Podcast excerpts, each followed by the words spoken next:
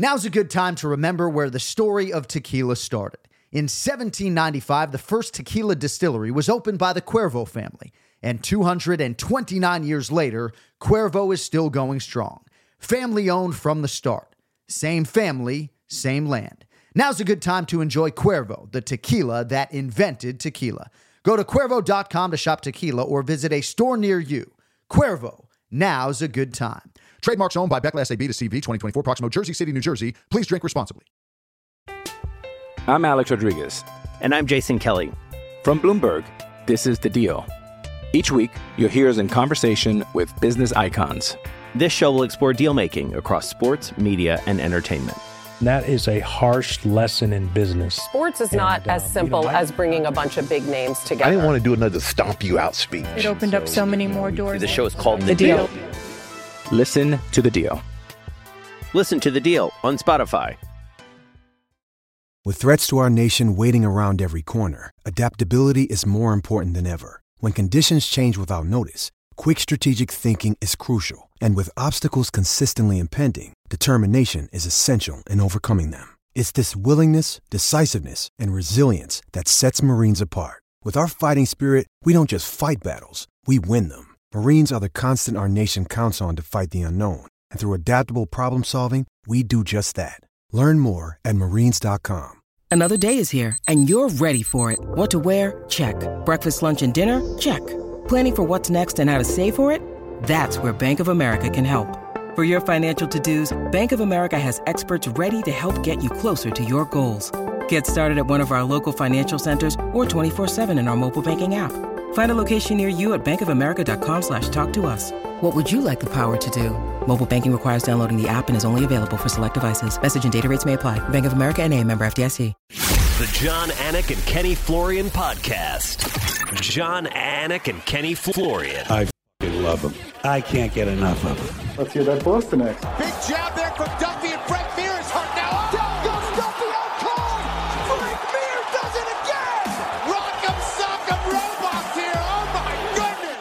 Hyperbole. There are a couple of absolutely self-involved bull artists. Here are your hosts, Jon Anik and Kenny Florian. Headshot. Bang. Oh, done. Tired of snooty wines and their old wine culture? Confused by words like malolactic fermentation? Yeah, we are too. So with 19 Crimes, you can do the fancy schmancy tilt sip smell routine or don't. 19 Crimes is the rebel of wine and culture, telling the stories of rogues and rule breakers who overcame adversities. From convicts banished to Australia to the legendary icon Snoop Dogg himself, 19 Crimes wine is defiant by nature, bold in character, and always uncompromising. 19 Crimes, the official wine of UFC.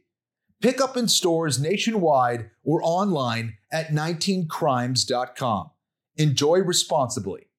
2024, Sonoma, California. All right, good to be with you Sunday, February 19th, 2023. Ken Flo, what'd you just say? That you look like an old school train conductor in that hat? Is that what Yeah, you look said? at this. Yeah, a little pointy at the front. I don't know what's going on. I was on. absolutely going to begin the show by banging on you for that hat. I mean, you know, I'm a hat guy, right? The theme actually at my bar mitzvah back on October 5th, 1991, the theme of my B'nai mitzvah with my twin brother was hats. Yeah. I'm not wearing a hat today, circumstantially, but what is going on with your hat? I mean, did did Archer sit on that all morning before the program? Jesus. It's like it's like a throwback. You know, it's a Luftgekühlt, which is like uh, reference to air cooled Porsches in German. And uh, Wow. the hat. It's the first time I'm wearing it. It needs a little breaking in, or maybe it's too broken in. I don't know. I can't figure it out, Jon. I don't right, know well, what a me. lot of your Instagram followers can't figure out is how seemingly you went from being student to teacher in these lethal weapon classes. Uh, what's been going on over the last three years? It seemed like you went from student to teacher. Am I mistaken or no? Well, I'm always always a student. Uh, you know, I, I I teach different stuff, but you know, I'm I'm uh, I don't know. Are you referring to like the gun stuff or like uh, yeah, mainly the gun yeah. stuff. And right, how dare I suggest that a martial artist is not always learning? I mean, we're off to a rocky start today. Anik and Florian Yeah. podcast presented by DraftKings, by the way. Yeah, no, I, I listen. I, I don't teach a whole lot of uh, gun stuff. I, I kind of leave that to the experts who are part of my company. But uh, just you know, just training a lot, man. I, I put a lot of time into it, trying to get better, getting there, getting there. Still a long way to go, though. You know. All right, you have a jujitsu seminar, I believe, coming up on February Yes. 25th. Is that accurate? That is correct. Twenty. All right. Uh, what Saturday and Sunday? I'll be in Ohio teaching some seminars. All right, Ohio's a big state. I mean, you got to give us more than Yeah. that.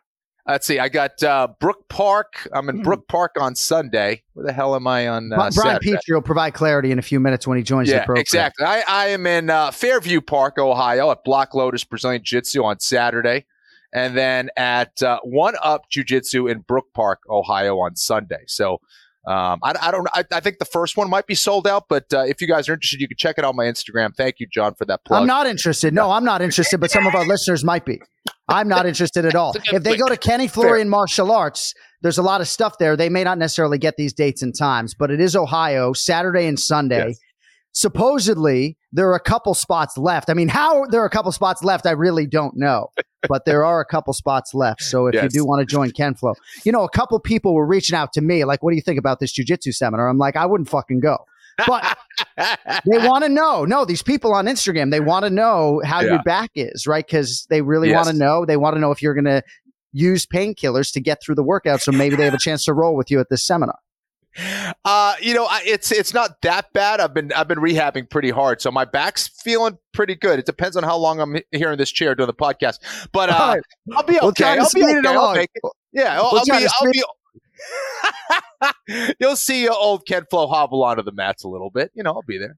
All right. I did not intend to uh to lead the show with this. And you know, maybe Fairview Park is within driving distance for Cincinnati's Brian Near Petrie. Cleveland. And uh he's more of a boxing guy though, not He really is. a pajamas guy. So um but yeah, good stuff going on. Check Ken Flo's Instagram if you want more details on that. Uh, Jon underscore Anik will not get you anything on the uh, Brazilian Jiu Jitsu front. All right, lot to get to today. We will recap what just transpired. We're coming to you actually on Sunday morning. So uh, many of you will ingest this many hours thereafter, but tremendous performance by Erin Blanchfield. We're going to get into all of that. Have an interesting poll question that we got a lot of response on. We'll also uh, have Brian Petrie help us through some of the Blanchfield stuff because he's pretty bullish on her, as a lot of sharps are. And uh, we got some picks for you for this weekend. Nikita Krylov and uh, Ryan Spann, the men on the marquee. So a lot of different things to get into. And uh, we obviously appreciate the response on the video side, especially for UFC 284. Uh, all right, Ken Flo, what else can you say, man? Uh, as a, well, you got four stripes on your Brazilian Jiu Jitsu black belt now. Is that right? yes, that's correct. That was part of our pre-show just means meeting. I'm old. Yeah. But, Okay. yeah. Is that what that means? Yeah. All right. Right. So, uh, so I do still, I'm going to wear my gi one of these shows. I'm going to wear my gi. so Erin Blanchfield over Jessica Andrade, rear naked choke comes at 137 of round two. And I don't even know where to begin, right? I mean, there's a lot to be discussed as far as this fight on the feet, but gosh, you know, for me, it's really a guilty pleasure to see somebody out grapple somebody who's seemingly a pretty good grappler in their own right and then have their offensive jujitsu take over in a blink. Uh, Erin Blanchfield, all the rage. Title shot next, as far as I'm concerned. What'd you make of the main event uh, about 12, 18 hours ago? Yeah, listen, I, think that she showed a toughness uh, that shows that she has that championship mindset, has that championship heart, and coming up big against someone like Andrade was. Uh, you know, pretty obvious to say that the, it's the biggest biggest win of her career. Uh, I, I think that on the ground, especially getting on top of someone like Andrade, was where she was going to win this fight. And man, she just made it look easy. Andrade has never looked comfortable on her back, and for me, looking from the outside in, that's where that's where she needed to take this fight. She executed beautifully. Um, she was able to withstand that storm early on. Uh, Andrade was the more powerful striker, no question about it. She did get hit with some big shots, but there was nothing that showed me that um, you know she was necessarily like big time hurt or anything like that. So I think she shows the toughness that I think a lot of jujitsu, uh, high level jujitsu people um, sometimes don't show, which is a great sign. She is a fighter, make no question about it. She isn't a jujitsu person that is fighting mixed martial arts. She is a fighter, uh, and for that, I think you know, at 23 years old, the sky's the limit for someone like Erin Blanchfield. I don't think it was a perfect performance. I think she showed that she's very much vulnerable on the feet because uh, Andrade looked very sloppy at times. Um, you know, she was kind of winging a lot of shots, and Blanchfield had that chin a little bit too high. She was defensively not the best on the feet. But you know, those are all things that can be fixed. Those are things that can be rectified, I think, as she gets more technical and more experience, because these are the type of fights as a fighter that you grow so much from. Um, and having it be against someone like Andrade, who has proven Yeah. herself to be elite, is just massive. And I do think the Andrade challenge is a unique one, and sometimes it's hard to navigate. Even if Erin Blanchfield was to fight this fight 10 times over, maybe she would be more defensively responsible throughout that series. But, you know, sometimes I think in terms of risk reward, you know, you got to give a little bit to get a little bit. And uh, in terms of the takedown, right? Obviously, she was in pursuit of it. She eventually got it. And then for Andrade, it sort of became pick your poison. And I guess certain people Ken Flo. You just cannot give them the back in the rear naked choke. What can you tell us about the the speed, the technique with which uh, Blanchfield was able to uh, to execute the fight uh, the fight finishing choke there? That's right. Andrade, when she was getting up to her feet, she gave a little bit too much space between her and the cage. I think she thought that that space um, wasn't going to be enough and that, uh, you know, just because she was getting back to her feet, she was going to be okay. The key is, you know, obviously, number one, you always have to protect your neck, right? It's that space between your chin and your shoulder or your chest, right? You have to get that chin to the shoulder, number one to take away or at least make it more difficult for her to get that choke. She didn't do that. You know, she just got up, kind of reached, expanded her position. And when you're expanding your position, you're offering up space. And that space that Blanchfield, um, you know, took advantage of. She, she took that territory uh, for herself, landed that rear naked choke. And again, you don't always need hooks in order to do that. So the first thing you have to do is protect that space. Andrade wasn't thinking about protecting her neck. She was thinking about getting to her feet as quickly as possible. And even still, she offered up space between her armpit and hip, which allowed Blanchfield to secure that position that much more by connecting herself in by throwing those hooks and throwing those legs into that space. So um, it was really two major, it was three major mistakes. First, turning your back. Second, offering up that space between your neck and shoulder. And then third, offering up the space between your hip and armpit. So Blanchfield, who is so sharp with her submission skills, was not going to forgive someone like Jessica Andrade.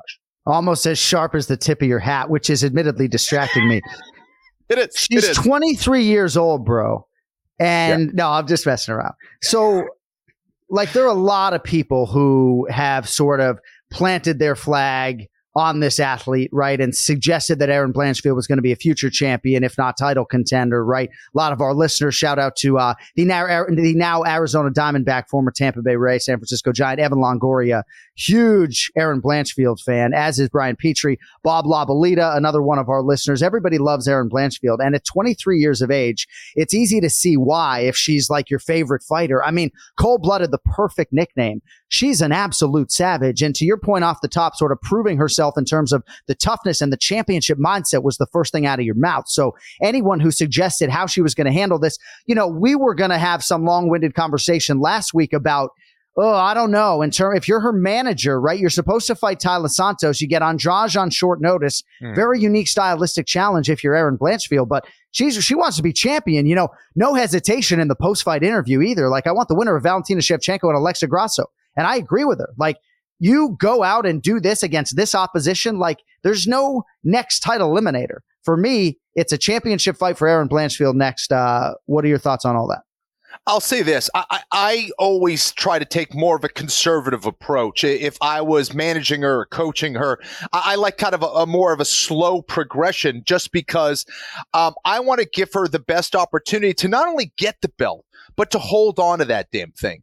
Uh, and, you know, I think having that experience and seeing a variety of styles and being in some big spots is what's going to allow her to physically, technically, spiritually be able to get that belt when that opportunity arises. So, yeah, the, the big problem is, is that there's not a whole lot of, opportunities for other fighters. Yeah, I think, you know, Shevchenko could have other opportunities. Maybe there's a couple other people that could step in and and be that challenge, but Blanchfield uh having that amazing performance, she might for better or worse get that next opportunity. Um you know, I think here's the problem is showing those kind of vulnerabilities and seeing what Shevchenko can do to pick apart fighters on the feet like she does.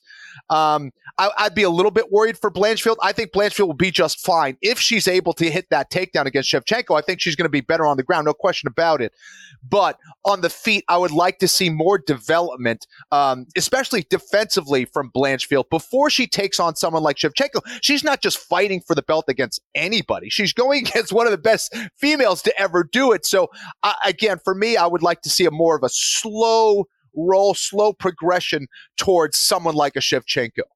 I do think it's interesting if you're manager or coach, right? And it's one thing for Kenny Florian, former three time UFC title challenger, to say that on the Anik and Florian podcast. It's another thing when potentially a championship fight emerges to be the coach or manager that says, Hey, let's slow this roll. Let's fight Tatiana Suarez in a main event or Taila Santos, have that fight come around again. It's like, no, thank you. I don't know if she can beat Jon Jones's record, right? In terms of her age and maybe Cody yeah. can chase, uh, when the 24th birthday arrives for Erin Blanchfield, juxtaposed against when Jon Jones won the title, which was March of 2011.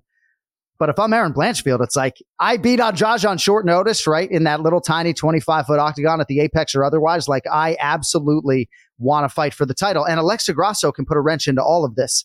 By the way, mm. every time I read our poll question, I feel like I'm on the radio again. Anik and Florian poll question at Anik Florian Pod. Poll question is who has the best chance at flyweight to beat Valentina Shevchenko? And you all know I love the super fight between Valentina and Zhang Weili, So I did include Zhang Weili in the poll. 29.3% of you suggest that Zhang Weili has the best chance to beat, to beat Valentina Shevchenko. 55.3% of you are on the Erin Blanchfield bandwagon slash train, which is getting more crowded by the day. Standing room only, actually, at this point in time.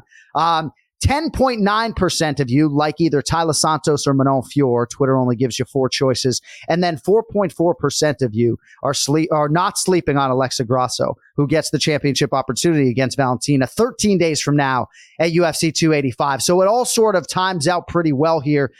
Blanchfield's all the rage. You can be, sure we're going to have a B-roll package of her on pay-per-view for after the flyweight title fight. But if Grasso wins, then all of a sudden Valentina lays claim to an immediate rematch and then Blanchfield has to wait. And then she's almost assuredly going to fight somebody like Taila Santos or Tatiana Suarez, who, if I'm not mistaken, has a fight coming up this weekend for the first time in a long time against Montana De La Rosa. So a lot of different things in the air, but we congratulate Erin Blanchfield and, uh, now we're going to bring into the conversation the great big gun Brian Petrie because he has been on the Erin Blanchfield bandwagon for a while. Like you have a seat, right? Like yes. me and others, we're standing, right? We're standing. We're on the bandwagon now. Um, but you have a seat because you got on there early. You had her plus yeah. 140 over the weekend. Uh, what's going on, kid? Happy Sunday. Happy Sunday. I doubled down as well. Double down day of. She's plus nice. 100. So the number came down. So I had her two different ways, saved my night because I didn't have a great night besides that. Um, but uh, uh, yeah, no, she looked amazing. Like Kenny, Kenny nailed all the points on the ground. I was surprised that it only took one takedown. One takedown, sliced through, immediately half guard, sliced through everything. Andrade said, I'm to muscle up, forgot all her but you know, defensive abilities got choked. But what, the one thing about Blanchfield, what, what, what impressed me was her stand up's a little pushy. It's a little, you know, still work in progress, like Kenny said. She freaked out a little bit. There was, you know, because Blanchfield was throwing straight punches and uh, Andrade was coming over the top. And there were times where she would get clipped and you could tell the freak out but her corner was like move, then she'd move and reset and everything was okay. So she still got to clean some things up on there, but she's 23 fucking years old. I mean, yeah. there's plenty of time for her to do it. Uh, but her ground game, her wrestling, her resolve, her meanness, no, t- no touching of the gloves. You try to touch my gloves, get out of yeah. here with that. Yeah. You know, uh, I love that. And every win, she's emotional and yeah, I mean, the sky's the limit for this for this uh this talented fighter. I mean, she's no, yeah. Really that was insane. That was insane to watch mm-hmm. and get to go to bed like 9:50 p.m. Eastern. It was a beautiful thing. Yep. So I'm Alex Rodriguez and I'm Jason Kelly from Bloomberg. This is the Deal. Each week, you'll hear us in conversation with business icons. This show will explore deal making across sports, media, and entertainment that is a harsh lesson in business. Sports is and, not uh, as simple you know, as bringing a bunch of big names together. I didn't want to do another stomp you out speech. It opened so, up so many more doors. The show is called The, the deal. deal. Listen to the deal. Listen to the deal on Spotify. In terms of Jessica Andrade, Kenny, and Brian, this sort of save the day mentality, right? And we can go back to when she slammed Rose Namajunas on her head, wins the title, and then three months later on UFC Fight Pass, not on pay per view, she's in China defending the belt unsuccessfully against Zhang Weili. And the win over Lauren Murphy in Brazil, in theory, positioned her to fight Zhang Weili. Now, a lot of people think maybe it's going to be Amanda Lemos, but she saves the day more times than not. She is tied with Amanda Nunes for the most wins in UFC women's history, Kenny. But like, I don't know, man. Like now all of a sudden her claim to a potential strawweight title shot feels less firm than maybe it did 24 hours ago. So this decision, obviously it fattens her bank account. She probably has more money than she ever dreamed of. But from a competitive standpoint, you know, I know you kind of want to slow Blanchfield's role a little bit when it comes to the title fight. Um, you know, I feel like Andrade kind of lost a lot in terms of of at least the strawweight championship stuff. Am I am I wrong on that? I don't think you're wrong. I, I think uh, there's always a gamble anytime you take a fight, let alone a short notice fight like this. I think that you know, uh, she probably was a little overconfident. She felt that, hey, I just fought. I'm going to be fine. You know, Blanchfield uh, clearly isn't your just uh, regular fighter, middle of the pack that you can go in there without a camp and not really prepare for and beat. Um, I also think that, you know, taking a fight on short notice as well, um, you know, your timing is going to be a little off. You're not going to, and when you're so physically capable and when you lead so much with a lot of those physical skills, if you're not in the best shape, if you have little injuries, you're not going to be able to execute the way that you want, which is why I think we see a lot of inconsistency with Andrade. There's certain performances you're like, oh my gosh, there's no one in the world that beats her. Yeah. And then other times you're like, wait, she looks like just a regular fighter. And mm-hmm. I think that's where she needs to fill in those gaps with her technical skills a little more. I, I sound like a broken record. I, that's something I always look at. But physically, obviously, we know that she's capable. But if you don't have a full camp, if you don't have the ability to prepare specifically for someone like Blanchfield, who clearly is a threat, uh, you, are not going to get the the you know the results that you want. So I think this was a good learning lesson for her. Uh, but again, hopefully, like you said, she she is very well compensated. So um, yeah, tough lesson. Right. A lot of Andrade fans out there feel like she was maybe going to get a title fight in Brazil, mm-hmm. and now that feels like it's out of reach. Uh, what do you make of all that? So I'm on the fence about that because of what her body of work, of what she's done. Like she took this on short, she rolled the dice, she gambled. She's like, "Fuck it, let's go main event, whatever. I can do whatever I want." And then if you go if you go down a weight because this was a different weight class, is 125. You go down to 115. I think her history and the record she holds, and the fact that she lost to Weili before, and if Weili has no one to fight, I think it makes sense. Maybe you might not get it in Brazil now. You might have to maybe go back to China or yeah. you know you know uh, Korea or something, or, or, just Vegas. But um, I, I don't know. I, I, I think the body of work she's done this this loss may hurt, but I don't think it's it, it can you know if they announce her fighting Weili next week, I wouldn't be surprised. Yeah. And again, we mentioned the name Amanda Lemos, and she could be in this mix. But like, if you're Andrade and you're trying to beat Zhang Weili either in Brazil or in China, uh, you got to put in like close to the training camp of a lifetime, I would think. Yeah. So, yeah. You know, I'm going to lead the conversation when it comes to Andrade to the Hall of Fame, but I do think this was a setback. And I can't wait to see Erin Blanchfield. Like, if I'm her manager, um, I'm like, hey, we're fighting for the title, like right now. Title shot, you know, period. Mm-hmm. Like, that's the fucking tweet. Title shot for Erin Blanchfield. I know Ken Flo and I disagree, which is okay. Um, he's a little bit more conservative, folks. That's okay. Mm-hmm. That's why this show fucking works. Yep. Um, all right, let's talk about Marcin Prachnio because I know on broadcast it was sort of softly suggested that maybe he could have done more. Uh, but he officially lands 63 leg kicks on William Knight. That is a new single fight light heavyweight record, the third most ever landed in a three round UFC fight. And anyone who watched this fight probably watched the post fight interview and saw the condition, Bry, of Marcin Prachnio's left foot. Mm-hmm. What an absolute beast. And, uh, man, did he just keep punishing a largely listless William William Knight over the weekend. Yeah, I'm surprised that a couple people took shots at Prachnio because William Knight did nothing. I mean, I mean, he he he was a statue in there. I don't know what he was doing. I know he got his wheels kicked out, but it's like buddy, go for it. Do something. His corner was imploring him, and he came out, made no excuses. I sucked. I froze. I lost. You know what I mean? He he's not making excuses about injuries or this and that. So Prachnio did what what William Knight gave him. I mean, I don't know what people want to do him to do, rush in there and get clipped by one of those giant fucking arms of his. Um, but yeah, the the the the, the foot was mangled. It was nasty. Uh, yeah, that fight was you want it more from both guys, but I mean, again, William, it takes two to fight. William Knight did. I mean, he, I don't think he took a forward step the entire fight. So, uh, yeah, I think Yeah. it's more on William Knight than Prachnio, in my opinion. Some people calling William Knight's performance Ken Flo the worst in UFC history. Please go ahead. It's pretty bad. Listen, uh, Brian, I would argue that's precisely why Prachnio should have taken him out. It's Sure. one thing to do nothing, Brian. Yeah. It's another thing to offer up your head on a platter to get chopped off. It's another thing to offer up your leg to get chopped off for 15 minutes. It's one thing to do nothing and circle and run away. This was a heavy bag. I mean, I, again, I want to be nice. No, you're Uh, right. It is true. He's Yeah. from New England. I know people who train him, but this was one of those things where you're scratching your head going, do you even want to be in there? Yeah. Uh, you know what I mean? I, I would say, yeah, hey, Prachnio, um, I get it. Obviously, his foot was injured. We saw that. Absolutely. But how many opportunities did William Knight give to that fighter across from him the opportunity to knock him out? Sure. You're I right. mean, he didn't block any kick. He wasn't doing anything. Yeah, he could swing it, up, but again, a higher level fighter, a guy who you know is top 10 Mhm. top five in that division, takes out William Knight with ease. Without question. Yeah. Prachnio wasn't doing that, and that, that's the problem. And I get it. With Prachnio's set of skills, did he feel confident to go out there and beat someone like William Knight? Probably not, and that's fine. Absolutely. If if he's not, if he feels if something in his gut, or if he feels like I don't quite know how to approach this guy, that's all well and good. But um, a, a guy, a high level guy at 205, uh, takes out William Knight probably round one midway. So uh, it, it was just an odd performance, man. And uh, I would be very surprised if we see William Knight uh, in, in the UFC. Maybe he gets back there. And- Right. And maybe he has some personal stuff going on. If that's the case, uh, that's horrible. I'm sorry. Uh, but you know, maybe he shouldn't have been in the octagon that night. If it's a technical issue, well, go go back to the regional leagues, get better, figure out what's going on, and and uh, see if you can get back to the big show. Yeah.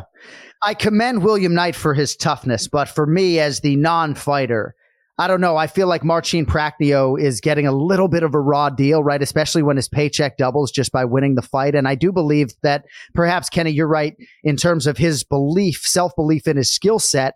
Feels like maybe William Knight gets the fight to the floor and one time he's getting grounded and pounded out of there. So mitigating risk and all of that. But um, I don't know. I felt like Prachnio largely did everything he could, especially to the lower half to try to get a TKO via leg kicks, but maybe could have done a little bit more upstairs. So I guess you and uh, and the commentators are in agreement on that one. Um, all right, Jamal Pogues, what a fun name to say, you know, and his takedowns I would think would be pretty fun to call too. Uh, what'd you make of the heavyweight uh, UFC heavyweight debut, I believe, for Jamal Pogues against Josh Parisian, Bry? Uh, I thought he looked good. You know, this is a guy coming up from 205. He fought 205, and then also the next time he fights, he's 248. So, I mean, he fought Parisian, who's a full size heavyweight, and he looked good. You know, I mean, he couldn't hold him down all that well. I, I got a little nervous because I had Pogues.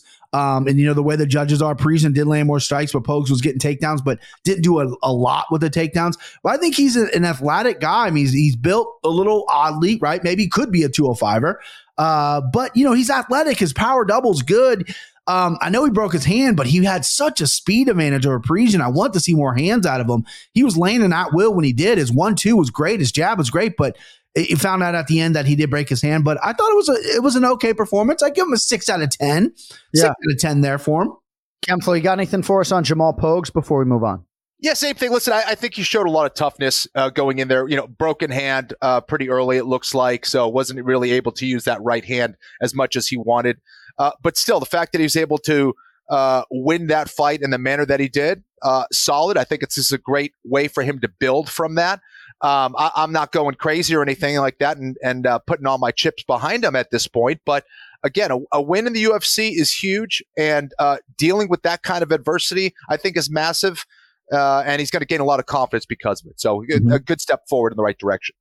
All right, and Brian Petrie, the main card opener, Alexander Hernandez against Jim Miller. Got to feel good for Hernandez. He's Yeah. gone about so much of his career the right way. Steps up here on short notice in the lightweight division. He's going to go back to featherweight right now, but he's he's always going to have this Jim Miller scalp and a great performance and a great fight. Your thoughts on the main card opener, BP? Great fight. One of the fights of the night. I mean, Nas, uh, Ray Longo's guy, I believe, got fight tonight, but this is one of the fights tonight. I mean, the toughness out of Jim Miller is incredible. I mean, the guy's been in there since UFC 89. I mean, you set all these kinds of records. And Hernandez looked good. He, that was his best performance, in my opinion. I know Beneil Dariush, he landed that right hand and everything. We, that's the biggest win, but performance wise, I thought this was the best. He did not fade. He got clipped a couple, couple times. He didn't panic. You know, this was he didn't rush takedowns like he's done in the past. You know, Jim Miller did have a guillotine at one point. He got out of it. Um, and I'm glad Hernandez addressed in, in the fighter meeting and they talked about in broadcast, it was all mental. He was having some mental stuff, confidence issues, this and that. I'm glad he's getting behind at least in this performance. Because, you know, Jim Miller being 38, the old dog in there, he can still knock you out. He can still take your neck. Um, and this was a really good performance by Alex Hernandez. I had Jim Miller in that in that spot, uh, and I and I love Jim Miller. And it's again another testament how good Jim Miller is because even though Hernandez won the fight, I mean Jim Miller was was in every single moment. It was like a competitive fight. Hernandez was a step ahead of him, but uh, great fight, loved it. it. The 41 UFC appearances is just absurd. Crazy. Crazy. Right? It was absurd last week. It's it's even more absurd now after that performance. He's going in there to kill Ken I know you didn't see the fight, but Yeah. you know, he's throwing these left hands trying to take a dude's head off. I mean, still just exceedingly competitive in UFC fight number 40 41 4 1. Yeah, I, I was getting beat up on my kids last night. Uh, I looked like William Knight out there last night. Just kind of, I'm going to try to rebuild from this and learn from it. But uh, yeah, I was. I, I was juggling two kids last night. I missed that fight. I'm going to go back and watch it. But the amount of hunger, the amount of fight that Jim Miller has in him. It's unbelievable, man. Yeah. It- it's crazy. You know, some some guys you'll see with you know long records, and they're kind of going there, going in there to collect a paycheck. But you know, hearing it and, and, and you know, hearing and reading about the fight, um, you know, it, it's it seems like that is not going anywhere anytime soon. So still has that hunger. That's awesome, man. Jim Miller's the man. But and congratulations to Hernandez for getting that win. That's big. Yeah, Hernandez, I agree with everything Petrie said. I think you can argue this as the biggest win of his career if you look at the totality of it and now sort of immersed in that Factory X striking system. Good for him and good for Mark Montoya. And I'm excited to see Hernandez back at 45. I mean, they're they're easier fights than Billy Quarantillo, that's for sure. Shout out to Billy Q, by the way, longtime Anik Florian podcast supporter. Um, all right. We're going to get to Nazim Sadykhov with Ray Longo later in the week. So be sure to get to the DraftKings YouTube channel for the Ray Longo Minute. He and I, at the very least, will go head to head. We'll try to have Ken Flo be a part of that as well. And don't forget full episodes of the Anik and Florian podcast right now on DraftKings YouTube channel. Clips, of course, on the Anik and Florian podcast YouTube channel, where you can also find Remember the Show with Bilal Muhammad and Jason Anik. But thank you for making the transition with us, for liking the videos, for subscribing to DraftKings. The more you like and comment on our videos, the more they're going to populate for you. At least that's what I'm told. All right. Shout out to Jamall Emmers, by the way. Outstanding performance. I watched that on my cellular telephone. All right. Great post fight too. Yeah, Yeah. you're right about that. All right, let us get to some selections for uh for another UFC fight night at the Apex. It is going to be a light heavyweight title eliminator of sorts, I guess, between Nikita Krylov and Ryan Spann. First, though, we're going to update the standings. Last week, minus forty dollars for Brian Petrie br- brings him or plus forty. Excuse me. I think it was brings plus, him yeah. to sorry brings him to minus three hundred and ten dollars on the year. So plus plus forty dollars for Brian Petrie. He's not too happy with me, kind of fucking jobbing the Hey, standings. like, hey, we get it right here, though. You know, hey, hey, who went back and, and listened You're and right. watched the show? You know, I did. You're I mean, right. I did. I put in the time. Uh, Ken Flo minus four hundred and eighty dollars. Forgettable week for You're, Ken you're Flo. breaking up. You're breaking up. I can't hear you, Jon. Can't quite. Sounded like you said minus 480. Is that I I think so. Hey, Oh. okay? you're scared. Have a good one, guys. This is my last podcast. Damn. You're scaring me because I have Cody insisted. Cody very frustrated with me these days. He insisted that I get these new Deco routers or whatever. So hopefully my camera's not freezing. Have I been freezing today, boys? How's the new Wi-Fi? Is it Uh, good? it's pretty solid. A couple Yeah. freezes, but uh, couple you know, yeah, right. Like Kenny said, just yeah, a I know. I know, I know. It's all, it's So all if we're still freezing at this point, what is a guy to do? I'll do anything.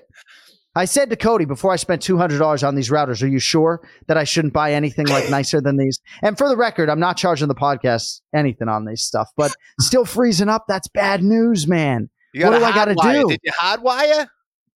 Oh, I don't even know what hardwiring is. All right, so the updated standings hmm. minus 310, unless I'm breaking up for Petrie, and minus Yeah. 650 for Ken Flo. Keep in mind, these guys, though, are picking all these fights that they don't necessarily have to, but we'll see if they up the ante this week. A lock of the week every now and again, try to try to get that balance back to black. First up at welterweight, Mike Malott Love saying that in a Boston accent, huh? You punch that T, Mike Malott. Mike Malott.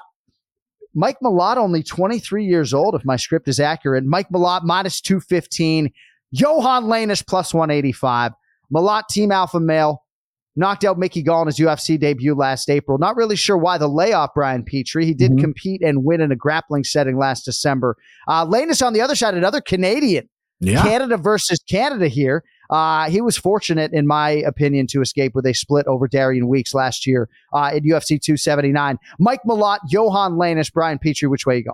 Yeah, I'm gonna keep this quick because I, I really want to get to Tatiana Suarez here. Uh, Malott's well rounded. You know, these Canadian bangers here. His last four wins have aged very well prior to the UFC. That is, and obviously knocking out Mickey Gall, where he got a little buzz in, as well. Lainesse is one and one UFC. Could be 0 and two.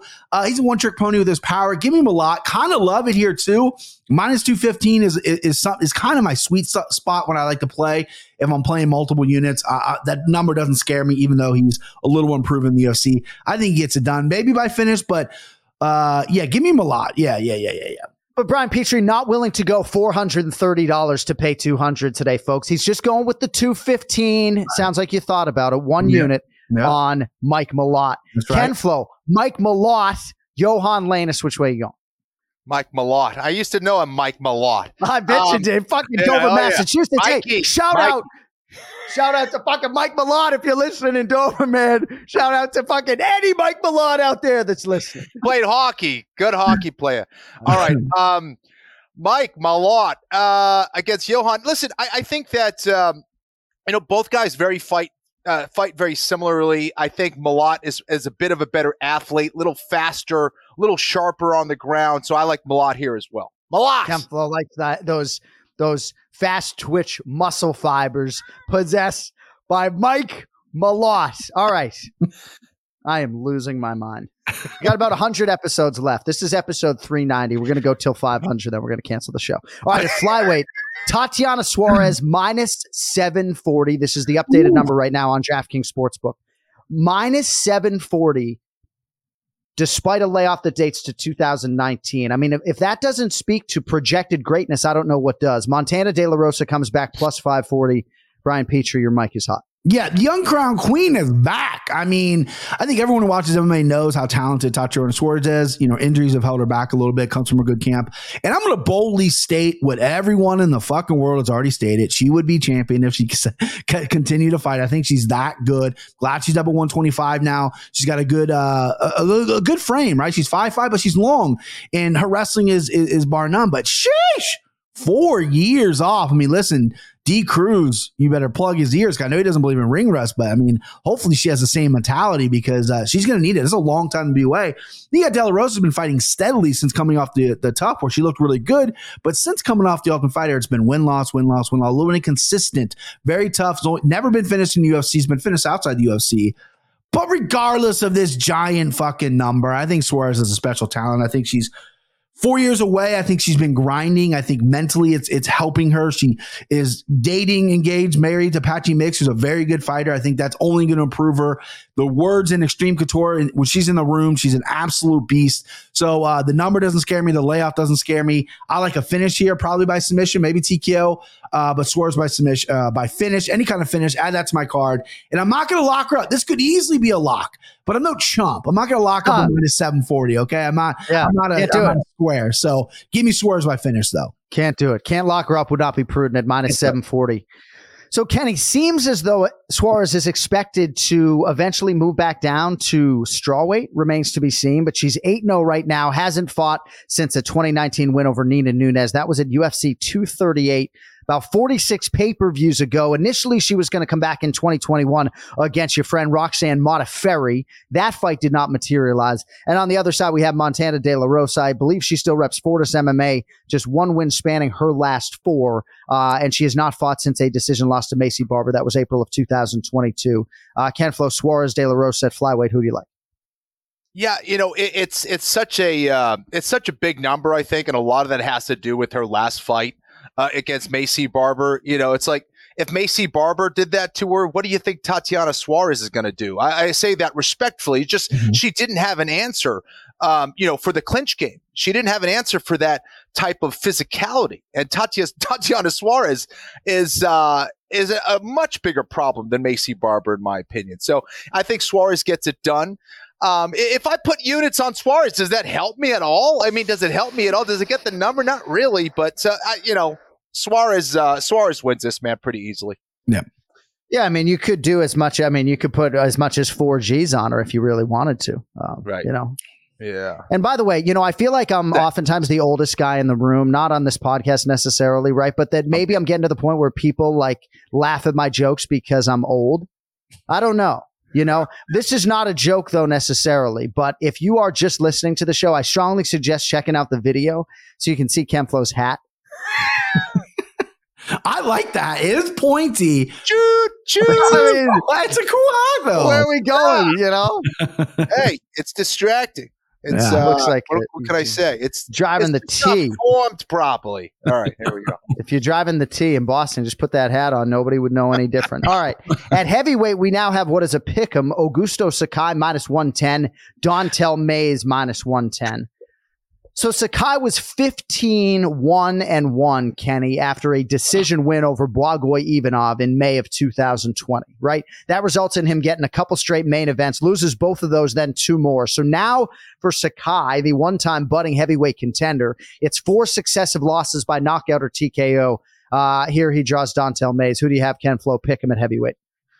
Gosh, I, I, I don't know. I, I, see Sakai as a guy who really has uh, a lot of potential. I think Mayes uh, has a lot of potential as well. Um, but I, I think from a skill perspective, uh, experience perspective, Sakai um, probably gets it done here.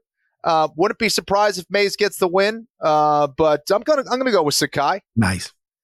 Hey, Bry, the red on Augusto Sakai's Wikipedia page Sure. right now is blinding. Mhm. Does he green stripe it this weekend against uh, against your boy Don'Tale Mayes? Don'Tale the hyphen. I like the name Don'Tale. I named my son Hunter, but you can do worse than fucking Don'Tale. Don'Tale's a cool name. Listen, Pick'em Petrie is what they're calling me in the streets. Really? No, no, no one's calling me that. because I love Pick'em fights and I love this fight. I was at Don'Tale Mayes' uh, amateur debut. He fought a guy that I kind of trained with. And he scared the entire fucking gym we were at. Six six monster just destroyed this guy. Um, but listen, he bought some wrestling shoes and he bought a singlet because this guy is grappling is getting drastically better from what it was, and so is his cardio. Um, you know, he's six six, he's got some boxing and stuff, but I, I, you you look at Sakai and you put him on his back, he's a fish out of water. You know, four losses, four finishes, and Don'Tale Mayes coming off that loss over, um, he, he just popped for steroids, so now it's a no contest. But that Olympic Egyptian wrestler, and it was a split decision, it was a close fight. I think Mayes is really starting to find himself here. He's heavy on top. His strikes are good. He's not, I mean, he, he has a couple submissions, but I'm not worried about that. I think he's going to close the show with strikes. And you know what? Since they call me Pick'em Petrie, no one does. I'm going to go two unit lock on as well on this. Give me Don'Tale Mayes, two unit lock, Adam Pick'em price. Let's go. All right, so two unit. That's so two hundred and twenty dollars to pay two hundred. sir. Is that correct? All Yes, right, sir. Thank you. We want to get this right. You know, Don'Tale Mayes minus two. Excuse me, minus one ten for two units for Brian Petrie. By the way, the Egyptian in question, uh, Hamdi Abdel Wahab. Got a There lot of fun names to say on the program today. All right, co-main event at middleweight. Petrie will lead us here, and then Ken Flo on the main event. Co-main event at middleweight. 11th ranked Andre Muniz minus 180, taking on the unranked Brendan All In Allen, who's plus 155. Brian Muniz has won nine in a row. He's 5 0 in the UFC after a win over Uriah Hall. That was at UFC 276 last July. On the other side, BA has won three in a row, five of his last six. Outstanding co main event, Brian mm-hmm. Petrie. Which way you go? Absolutely love this fight. It's dancing all over my brain too. It's just laughing at me because I don't have a good read on it. Um, no clear winner. I haven't taken a dog shot yet. Usually I'm a, I'm, a, I'm a dog hunter, dog the bounty hunter. But, you know, at 155, uh, Allen is, is appealing, but I think Muniz is special. My only complaint was, was his last fight against Uriah Hall. I really felt like if he, if he opened up Uriah with some strikes more, he could have maybe found the submission. I think he was just a little too heavy on the submissions, which he's, he's a specialist. He's great. He's incredible. But I just felt like he could have opened him up more. And Brendan Allen hasn't been submitted since 2018 by Trevin Giles. He's been submitted before, rear naked choke, but not, not for a while. He considers himself a grappler as well. He got taken down seven times by Jacob Malkoun, who is a good wrestler, but Muniz does have a really good early first round entry. It's powerful. He can get you down, and usually when he gets you down once, you don't get back up. Um, if it stays on the feet, Allen, they both have been uh, two of his four losses. Muniz that is, has come by knockout. Brendan Allen's had some chin problems as well. So they stay on the feet. It's going to be maybe kind of a watch. I think Brendan Allen maybe has better boxing. Muniz has powerful kicks, good high kicks. But Muniz, you know, he might be on that secret juice that Paulo Costa is taking because this, this is a well, well put together guy. Uh, I'm going to go Muniz by sub here. Um, I don't love it. I'll probably just prop it, but as the as the as the the, the sake of the show, give me Andre Muniz. And thanks for you know throwing out the method of victory when you're not Yeah. required to do so. Of course. Uh, Ken Flo, what do you have for us on the co-main event, brother? Yeah, I think uh, Muniz is uh, one of those guys who is obviously a specialist, uh, and I certainly think he's capable of submitting uh, even the Brazilian Jiu-Jitsu black belt uh, Brendan Allen. Um, but when you look at you know the ways that Allen has lost, it's been by TKO, punches on the feet, where Allen just starts getting a little crazy, stays in the pocket. Uh, gets wild and gets caught. I don't see that necessarily happening here against Muniz. Uh, you know, not to the point where he, he can put his lights out. I do think you got to watch out for that early start uh, from the Brazilian, uh, who is most certainly going to try to take this fight to the ground. And hey, he could absolutely finish him in the first round. But I think Allen's going to get stronger as this fight goes on. He's going to get a little uh, smarter, I think, and, and, and get onto the takedowns of Muniz.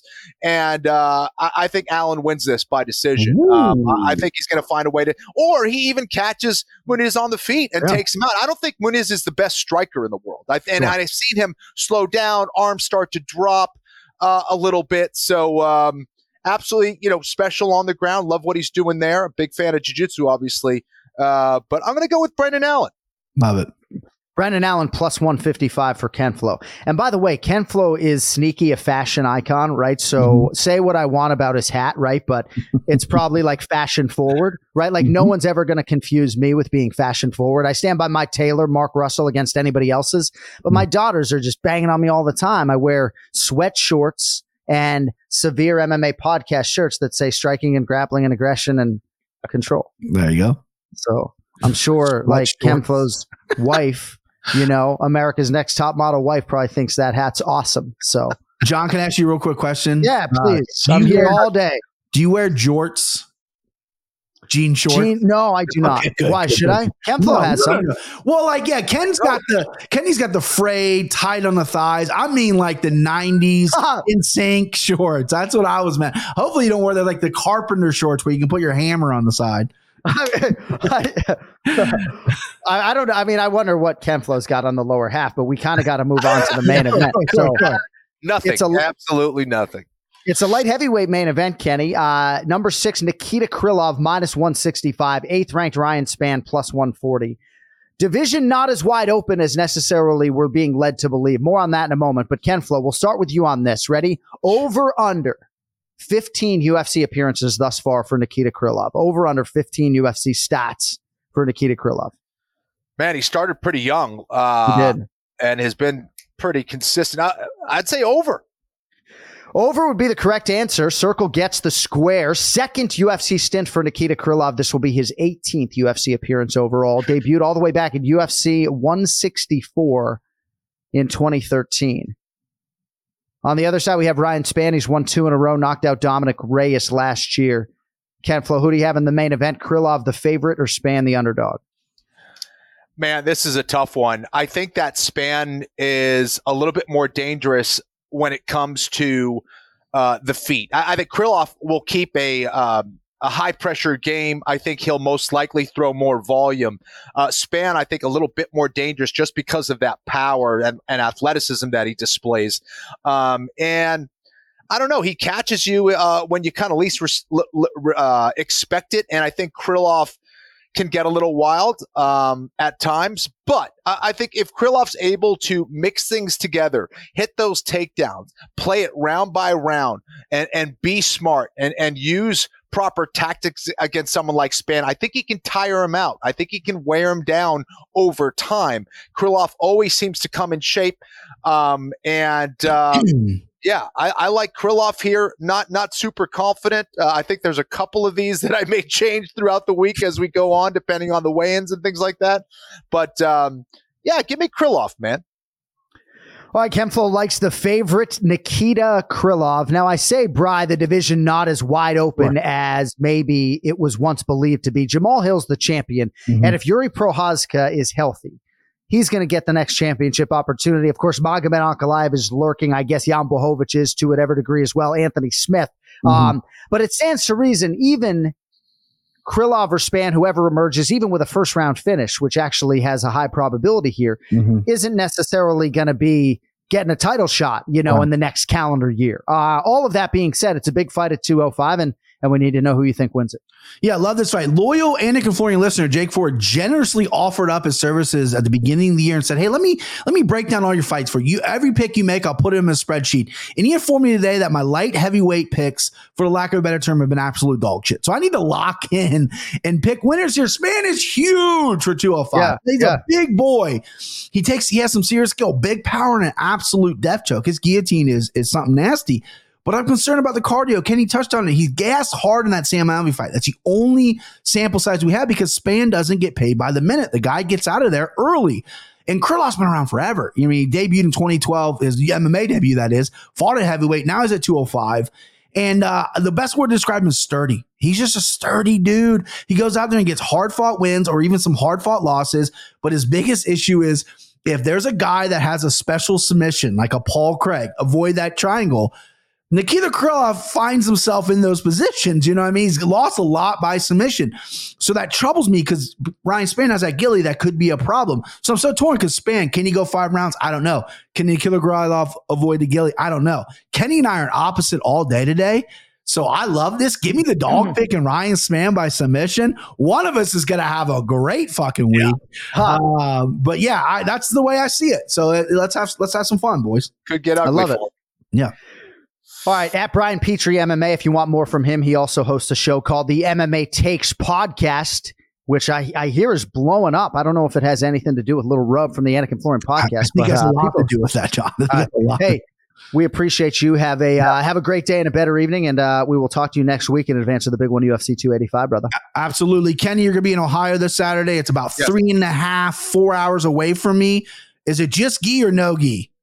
We got a gi. We got a gi on Saturday. No gi on Sunday. Okay, because I can dust off the rash guards like John Danaher and, and show up if I need to.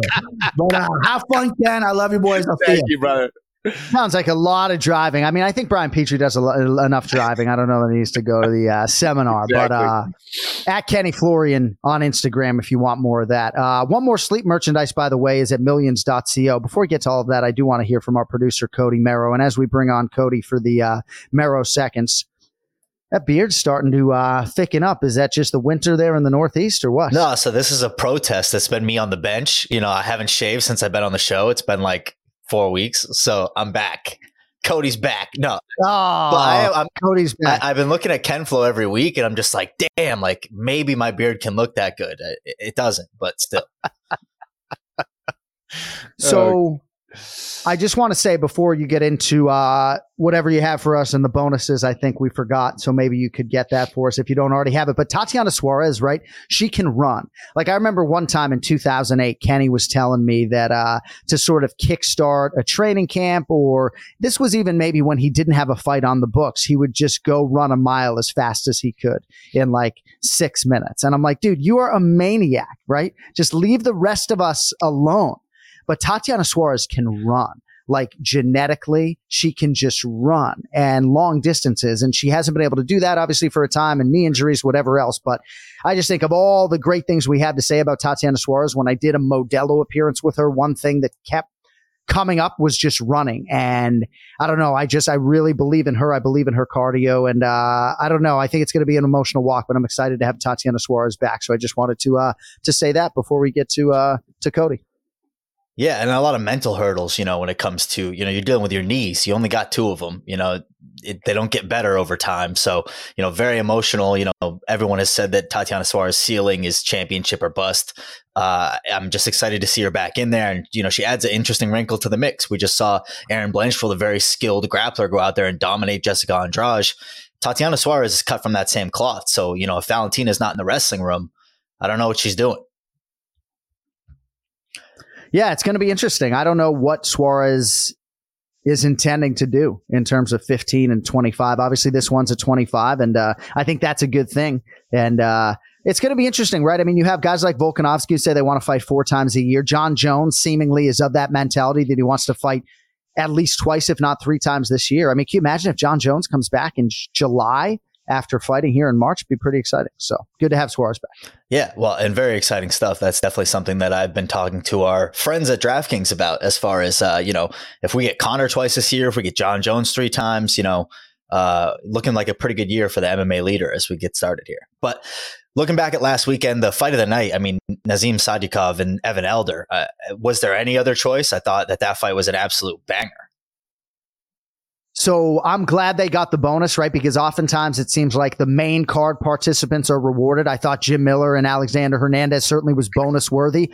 But yes, great to have Nas come through and get the win and uh, obviously get the bonus as well because I think that's more life changing than the money would have been for Jim Miller. I'm sure for Alexander Hernandez there will be something discretionarily, but yeah, we'll uh, we'll have Longo on. Might even have Mr. Uh, Sadykhov himself later in the week here on the Anik and Florian podcast. But very excited, and I know Cody and Longo are like this, right? So. Probably pretty special for you to see Nazim. You've been hearing about Nazim for several years. To see him shine on the UFC stage, I think for you was probably pretty special. Well, Longo Weidman MMA, huh? Gym of the Year 2023, leading candidate right? No, I mean, come on. Like, absolutely not. Longo's not my coach of the year. Did he get his one coach of the year for the decade of the podcast? Was that it? I picked him last year. I can't, I can't, like, right. you know, it's in your contract. I mean, that that's legally binding. So, yeah. but yeah, I mean, exciting stuff. Dude, we have, I know, we got, sorry to cut you out. We got the Longo limp now. Print the shirts. And anybody see him walking in? We got the fucking Longo limp. I mean, well, that's I'm gonna be limping sooner or later. Our South Florida friend Josh Cohen tweeted about that. He's like, "Well, what is wrong with Longo?" I'm like, "He's just got huge huh. balls." So you know, like really? it's so hard when you're walking to the octagon with giant testicles that you just gotta limp sometimes. You know, swag. oh, uh, but goodness. those two, I texted. They Ray. must have grown. they must have grown because he was not limping. Uh, no, we know that the declines are very tough for Ray right now, and uh, please now everybody's going to bring this to his attention that I was talking about the Longo limp. So. Yeah, of course. But I, I texted him, you know, I wouldn't be surprised to see this rematch with two numbers by their names in the future. Both young guys. Uh, Elder's 25 years old. You know, like the future is very bright for both of these guys. I thought they showed out and deserved that 50K. The other two 50K bonuses, uh, performance of the night, Erin Blanchfield, obviously, and then uh, Bueno Silva with the dominant performance. Oh, that's nice. Yeah, they like to reward the uh, the leg submissions uh, if Sean Shelby has anything to say about it. But no, you're absolutely right about uh, Elder. Am I pronouncing that mm-hmm. right? Evan Elder. Yeah, dude, that was a great fight. I watched it on my cellular telephone on mute, but it was a great, great fight. And you're right. I think the ceiling for both those guys uh, is exceedingly high. So yes, great to have them bonused, and uh, we'll ask Longo in a couple days if he gets any of that bonus. I think it should all go to the athlete. We'll see what Ray has to say about that. He's got to get his bread buttered somewhere, right? It's not from us. Ha! Just kidding. Ray's getting taken care of, everybody. Lay off in the comments. Uh, so no, he is. Leave us alone. The Mac is back. The Mac, uh, Conor McGregor flew finally is in Las Vegas for the filming of The Ultimate Fighter. I got to find some way to get Michael Chandler that Houston jersey, right? Maybe get that some showtime. Like I, I could see him wearing it on Ultimate Fighter, right? Maybe I'll put like a little Anik Florian logo on it or something. Maybe that's a little too biased. Yeah, I mean, I don't know what the tie-in to the Astros would be for him, and he lost that fight in Houston. Obviously, right. as you well know, well, but, it was the first time we met, if I'm not mistaken. But no, I mean, yes, we can get him the jersey. I just don't know doesn't he seem like know. the kind of guy though that would you know some people would be like, oh, I never want to remember that again, but he's the kind of guy who'd be like, no, that's motivation. I, I, look at that jersey every morning to remind me of my potential, you know, like some type of diatribe. But the reason I brought up Conor uh, did you see he got hit by a bike a couple weeks ago? Has that ever happened to you guys? You ever hit like no, a bike or oncoming traffic got, or anything like that? I got yelled at by a school of bikers today because I was passing them because, you know, wow, they took up the whole street. They must listen to the podcast and know you don't train, or else they wouldn't fuck with you like that, right? Yeah. You know, actually, I'm going to get myself in trouble. You know, uh, bikers are not a breed with which to fuck. Uh, oh, biker, but you're them. talking like they'll be coming at like Orange County chopper bike? No, not motorcycles. No, I'm just saying, like, like these 30, you know, men men in South Florida be coming at me, you know, because they own the road. The and now I learned that lesson the hard way today. Interesting. Um, uh, a few weeks ago, I don't know if you saw Jon, but uh, Renato Moicano was talking about how he learned English and his swearing acumen through playing Call of Duty. And I just wanted to say, you know, me fucking too, Renato, me too. yeah, you're right. It, it, Kenny, I don't know if you saw this, but it's like the reason he swears so much, I guess, is because that That's communicatively is how he learned English. However, you can learn English, right? Say it all the time, right? I mean, obviously, the number one way to resonate with the fan base is to fight and fight off, and number two, if you're an international fighter, is to to learn how to speak English. You know, it'll take you to the next level. Ask Junior Dos Santos. Ask Deiveson Figueiredo, huh? Motherfucker. He's like my favorite. I'll listen to you. Uh, so, uh, just some quick. I I have a go ahead. Uh, no, well, you go ahead. Do you want to comment on that? Oh, I just I got to if he's your favorite, I have a Deiveson Figueiredo signed T-shirt here that I'm gonna send to you. It's probably your size, dude. What is it? What do you mean? Look at that. Figueiredo, motherfucker. He's the man. I like him. Yeah, dude, I no, he fucking he screams professional athlete. There's something about when he walks in the room, no doubt. um, Deus de Geha, God of War. Deus de Guerra. Kenny's like, shut the fuck up. Yeah. yeah. You pronounce it wrong. Two No, and one Kenny, you on the notice week. that? Three and one on the week. Yeah. Um, see? So just a couple of quick fight announcements to rattle off since I haven't been here in a while. Uh, Chito versus Sandhagen obviously was supposed to be last weekend, moved to March 25th. It moves to a 30 foot cage versus a 25 foot cage, if I'm not mistaken. And Sandhagen's been training with Superlek. I think that's a very interesting wrinkle. I think that the bigger cage benefits Sandhagen as opposed to benefiting Chito, but that's going to be an absolutely ba- absolute banger. Um, Max Holloway is going to fight Arnold Allen on April 15th, reportedly. Max opened at a minus 150 on DK Sportsbook. I think you're looking at a lot of value in Arnold Allen there. Uh, and then Anthony Smith, Anthony Smith is rebooked to fight uh, Johnny Walker as the May 13th headliner. So, you know, a couple good bangers coming down the line. Uh, all those reports via ESPN. Uh, and then our, Good stuff. I hadn't seen Anthony Smith and Johnny Walker, so yeah, that's a crazy fight, huh? It'd be interesting. Love to see Johnny Walker. Um, so crazy lines over our friends at DK Sportsbook, uh, code AF Pod when the code is active. Jon Jones is about a minus 150 favorite. He hasn't been that uh, low in the odds since fighting Stephan Bonnar at UFC 94. In 2009, the number one song was Just Dance by Lady Gaga. I know, John, that is a favorite of yours. Nope, it is. wow, that's interesting. I really can't wait to hear which way Ken Flo falls on that Jon Jones Ciryl Gane fight. I'm going to predict that he's going to go Jones right now, and then we'll see where he goes next week.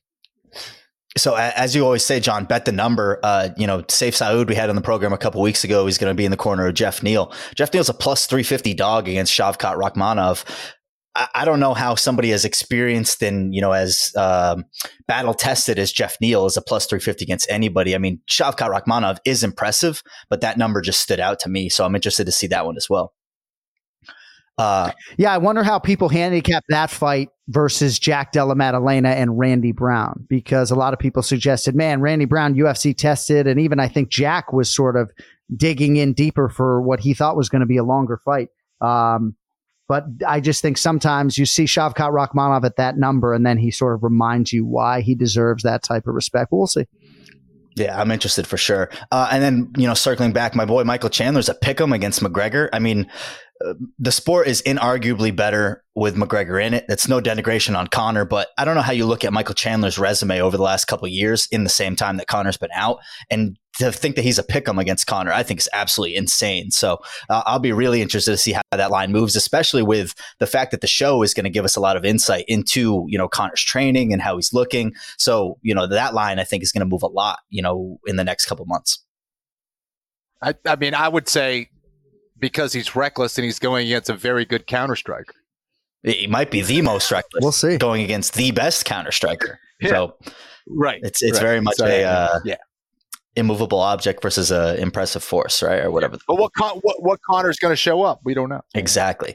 Uh, and then last thing, uh, Cocaine Bear, which got a lot of pub on the last pay per view. It's based on a true story. In 1985, in Knoxville, Tennessee, a bear ate 75 pounds of cocaine, which is valued at two million dollars. Uh, the bear did die because of that from a heart failure, but the bear is uh, taxidermied. It sits in a mall in Kentucky. If you're curious, so thank you, Bruce Buffer. Cocaine. Bear. Wow. That is good stuff. I said it probably three or four more times actually than Bruce Buffer. Cocaine Bear. I want to see it. I want to see it. I saw a good documentary called Just Bear back in the day. I think there's no talking, just following a bear. Cocaine Bear, though, in theaters later this month. All right, thank you all for checking the show out. Don't forget, second episode comes down later this week. We will uh, help Ray Longo celebrate uh, his UFC debutante getting it done in Las Vegas. Uh, and we will also have some other treats for you later in the week. So keep it locked to the DraftKings YouTube channel. Don't forget millions.co for the One More Sleep merchandise. We will have a special goat design out in advance of the return of Jon Jones. AnikFlorianPodcast.com for all your other merchandise needs. Use code LONGO because I think that helps Ray. And uh, we will talk to you in a few days. Thank you to Brian Petrie and Cody Merrow for Ken Jon Anik. We will talk to you uh, probably on Thursday. Until then, have a great week, great day, better evening, rest of the weekend. Go later.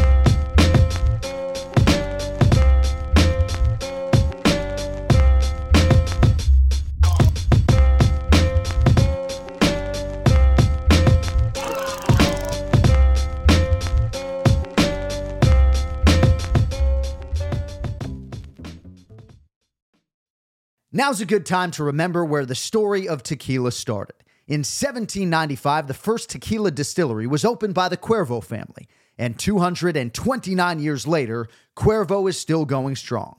Family owned from the start. Same family, same land. Now's a good time to enjoy Cuervo, the tequila that invented tequila. Go to Cuervo.com to shop tequila or visit a store near you. Cuervo, now's a good time. Trademarks owned by Becle SAB de CV 2024 Proximo, Jersey City, New Jersey. Please drink responsibly.